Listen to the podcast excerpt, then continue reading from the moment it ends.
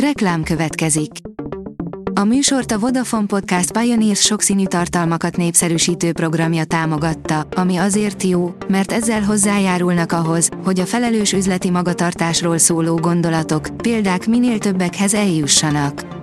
Köszönjük! Reklám hangzott el. Lapszemle a nap legfontosabb híreiből. Alíz vagyok, a hírstart robot hangja. Ma május 24-e, Eszter és Eliza névnapja van. Fél Európa már pereli az oroszokat, de Magyarországon eddig nem volt gond a Gazprommal, írja a G7.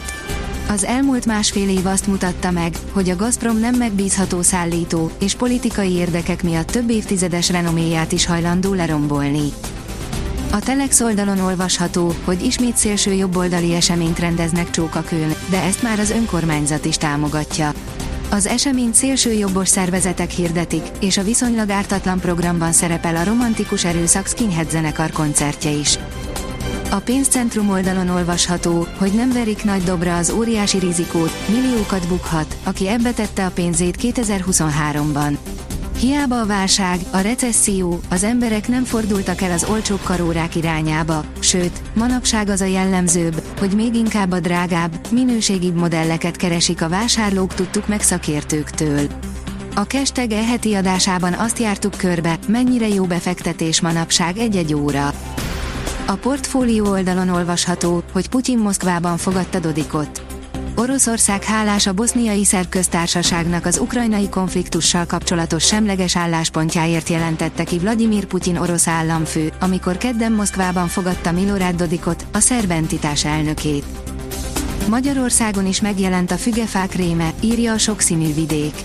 A fügelevélból hát 2022-ben Pécset, Harkányban, Komlón, Siklós Mária Gyüdön és Hévizen észlelték először.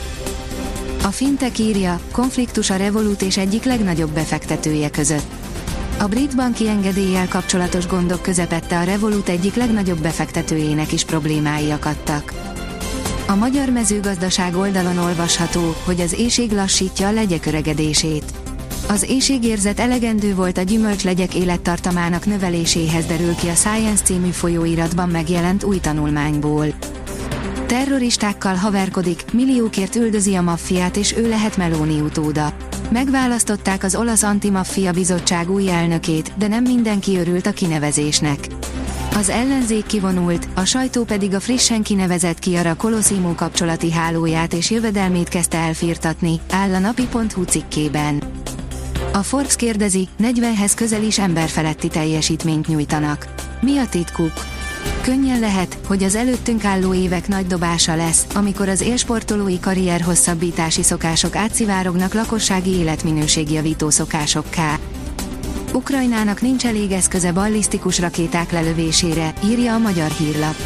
A Patrió rendszerek, amelyek harci szolgálatot látnak el nem elegendőek ahhoz, hogy lefedjenek minden várost és kritikus infrastruktúrális létesítményt. A magyar nemzet írja, magyarok mindenütt, hasonló céllal, mint a BL döntős. Marco Rossi a trófeára hajtó kvartetből csak egy játékosra számít. Az Eurosport írja, furcsa lesz a Roland Garros Rafael Nadal nélkül, de jobb lesz, ha megszokjuk. 2004-ben fordult elő utoljára, hogy Rafael Nadalnak ki kellett hagyni a Roland Garrost. Ez azonban akkor alig ha tűnt fel sokaknak, hiszen még 18 éves sem volt, tornagyőzelem nélkül állt, maximum a Federer rajongók ismerték a nevét, hiszen megverte Rogert Miami-ban. Más kérdés, hogy a Federer rajongók sem voltak akkoriban még túl sokan. Megnyugszik az idő a hét második felére.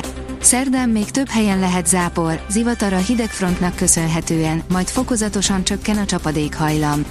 Ezúttal mindössze néhány fokos lehűlés érkezik, áll a kiderült cikkében.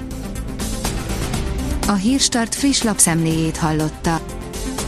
Ha még több hírt szeretne hallani, kérjük, látogassa meg a podcast.hírstart.hu oldalunkat, vagy keressen minket a Spotify csatornánkon, ahol kérjük, értékelje csatornánkat 5 csillagra. Az elhangzott hírek teljes terjedelemben elérhetőek weboldalunkon is. Köszönjük, hogy minket hallgatott!